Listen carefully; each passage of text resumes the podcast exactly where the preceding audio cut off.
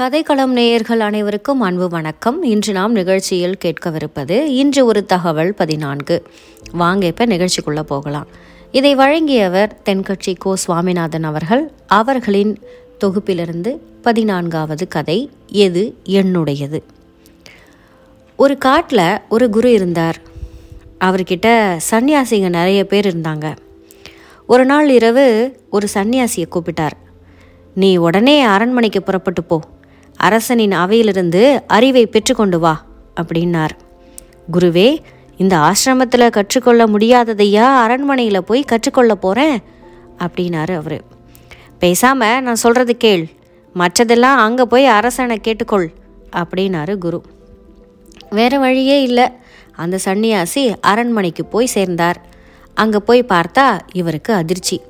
ஏன்னா அங்கே எல்லாரும் மது மயக்கத்தில் நடனம் ஆடிக்கிட்டு இருந்தாங்க. இந்த சன்னியாசிக்கு ரொம்ப சங்கடமாக போச்சு. நம்ம குரு இப்படி நம்மளை அவமானப்படும்படியாக ஆக்கிவிட்டாரேன்னு நினச்சாரு. இருந்தாலும் அரசன் இவரை வரவேற்று உபசரித்தான் நீங்கள் கண்டிப்பாக இன்றைக்கி ராத்திரி இங்கே தங்கணும்னு கேட்டுக்கிட்டான். இன்றைக்கு ராத்திரி இங்கே நான் தங்குறது அர்த்தமில்லாத செயல் அப்படின்னாரு சன்னியாசி.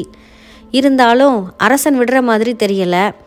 நீங்கள் நாளைக்கு காலையில் குளிச்சுட்டு சாப்பிட்டுட்டு போகலாமேன்னா சரின்னு சொல்லி சன்னியாசி அங்கேயே தங்கினார். அன்றைக்கு ராத்திரி அவருக்கு தூக்கமே வரல. இந்த இடத்துல நான் எப்படி ஞானத்தை பெற முடியும்னு ஆச்சரியமாக யோசிச்சு பார்த்தார். காலையில் எழுந்திரிச்ச உடனே அரசன் அவர்கிட்ட வந்தான். அரண்மனைக்கு பின்னால் உள்ள நதியில் குளிச்சுட்டு வரலாம் வாங்கன்னு கூப்பிட்டான். ரெண்டு பேரும் போய் அங்கே குளிச்சுட்டு இருக்காங்க. அந்த சமயத்தில் திடீர்னு பயங்கர கூச்சல்.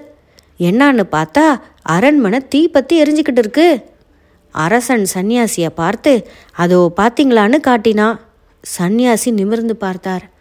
வானலாவிய தீப்பிழம்புகள் அவ்வளவுதான். உடனே அந்த அரண்மனையை நோக்கி ஓட ஆரம்பித்தார் எதுக்காக அங்கே ஓடுறீங்கன்னு கேட்டான் மன்னன் அங்கே அரண்மனையில் என்னோட துணி ஒன்று கிடக்கு. அது எரிஞ்சிட போகுதுங்கிற அவசரத்தில் ஓடுறேன்னு சொல்லிக்கிட்டே ஓடினார். அப்படி அவர் ஓடிக்கிட்டு இருக்கும்போதே அவருக்குள்ள ஒரு யோசனை. ராஜாவோட அரண்மனையே தீப்பிடிச்சு எரியுது. ஆனால் அவர் அங்கே நதியில் நின்றுக்கிட்டு இருக்காரு. ஆனால் நான் என்னோட சின்ன துணி ஒன்று எரிஞ்சிட போகுதேங்கிறதுக்காக ஓடிக்கிட்டு இருக்கேன். இப்படி நினச்சார். உடனே திரும்பி வந்தார். அங்கே தண்ணீரில் நின்றுக்கிட்டே சிரிச்சுக்கிட்டு இருந்தான் மன்னன். அவன் காலில் விழுந்தார் சன்னியாசி. அப்புறம் கேட்டார் அங்கே உங்கள் அரண்மனையே தீப்பத்தி எரியுது. நீங்கள் இப்படி நிற்கிறீங்களேன்னு அதை என்னால் புரிஞ்சிக்கவே முடியலையேன்னு கேட்டார். இப்போ அந்த அரசன் சொன்னால் நான் அந்த அரண்மனையை என்னுடையதாக கருதி இருந்தால் இந்நேரம் இங்கே நின்றுக்கிட்டு இருக்க மாட்டேன். அரண்மனை என்பது அரண்மனை நான் என்பது நான். நான் பிறக்கிறதுக்கு முன்னாடியும் அரண்மனை இருந்தது. நான் இல்லாமல் போன பிறகும் அரண்மனை இருக்கும். அப்புறம் அது எப்படி என்னுடையதாக இருக்க முடியும்? நீங்கள் அந்த துணியை உங்களுடையதாகவும் அரண்மனையை என்னுடையதாகவும் நினச்சிங்க. அதனால் அதன் பின்னால் ஓடுனீங்க. அப்படின்னா சன்னியாசிக்கு தெளிவு ஏற்பட்டது. மனிதன் தன்னுடைய நோக்கத்தினாலேயே அடிமையாகிறான் என்பது ஓஷோவின் கருத்து. அந்த நோக்கத்தை மாற்றணும் இல்லைன்னா தகர்க்கணும். அப்படி செஞ்சால் விடுதலை பெற முடியுங்கிறார் அவர். நம்ம ஆள் ஒருத்தனை கேட்டேன். ஏன்பா உங்கள் பக்கத்து வீடு தீப்பிடிச்சு எரியுதுன்னு செய்தி வந்தா உடனே நீ என்ன பண்ணுவேன்னு கேட்டேன். உடனே அடுத்த தெருவுக்கு ஓடுவேன். அங்கே இருக்கிற என் மச்சானை கூப்பிட்டுக்கிட்டு ஓடிடுவேன்னா ஏன்னு கேட்டேன். அவன் இது வரைக்கும் தீ விபத்தையே பார்த்தது இல்லையாம் அதனால் அப்படின்னா. என்ன ஒரு கூத்து பார்த்தீங்களா அதே போல் இந்த கதையில் எவ்வளவு அழகாக ஒரு கருத்தை சொல்லிடுறாங்க பார்த்தீங்களா நீ ஆசிரமத்தை இருக்கிறதுனால நீ வந்து சன்னியாசியும் இல்லை சாமியாரும் இல்லை அரண்மனை அரண்மனையில் இருக்கிறதுனால எதுவுமே தெரியாத அற்ப மனிதனும் இல்லை அப்படிங்கிறது தான் அது போல தாங்க நம்ம சாமி கும்பிடுறதுனாலயே நம்ம ரொம்ப நல்லவங்கன்னு அர்த்தம் இல்லை.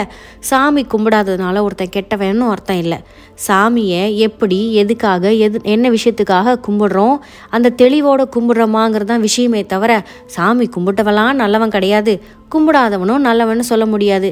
இதில் நீங்கள் செய்கிற விஷயத்த செயலை பொறுத்து தாங்க நல்லதுன்னு இருக்குது நீங்கள் சிந்திக்கிறத பொறுத்து தாங்க நீங்கள் நல்லவங்களா கெட்டவங்களான்னு இருக்குது மீண்டும் மற்றும் ஒரு பதிவில் சந்திப்போம். அதுவரை உங்களிடமிருந்து விடைபெறுவது காயத்ரி இளையராஜா. நன்றி வணக்கம். வாழ்க வளமுடன்.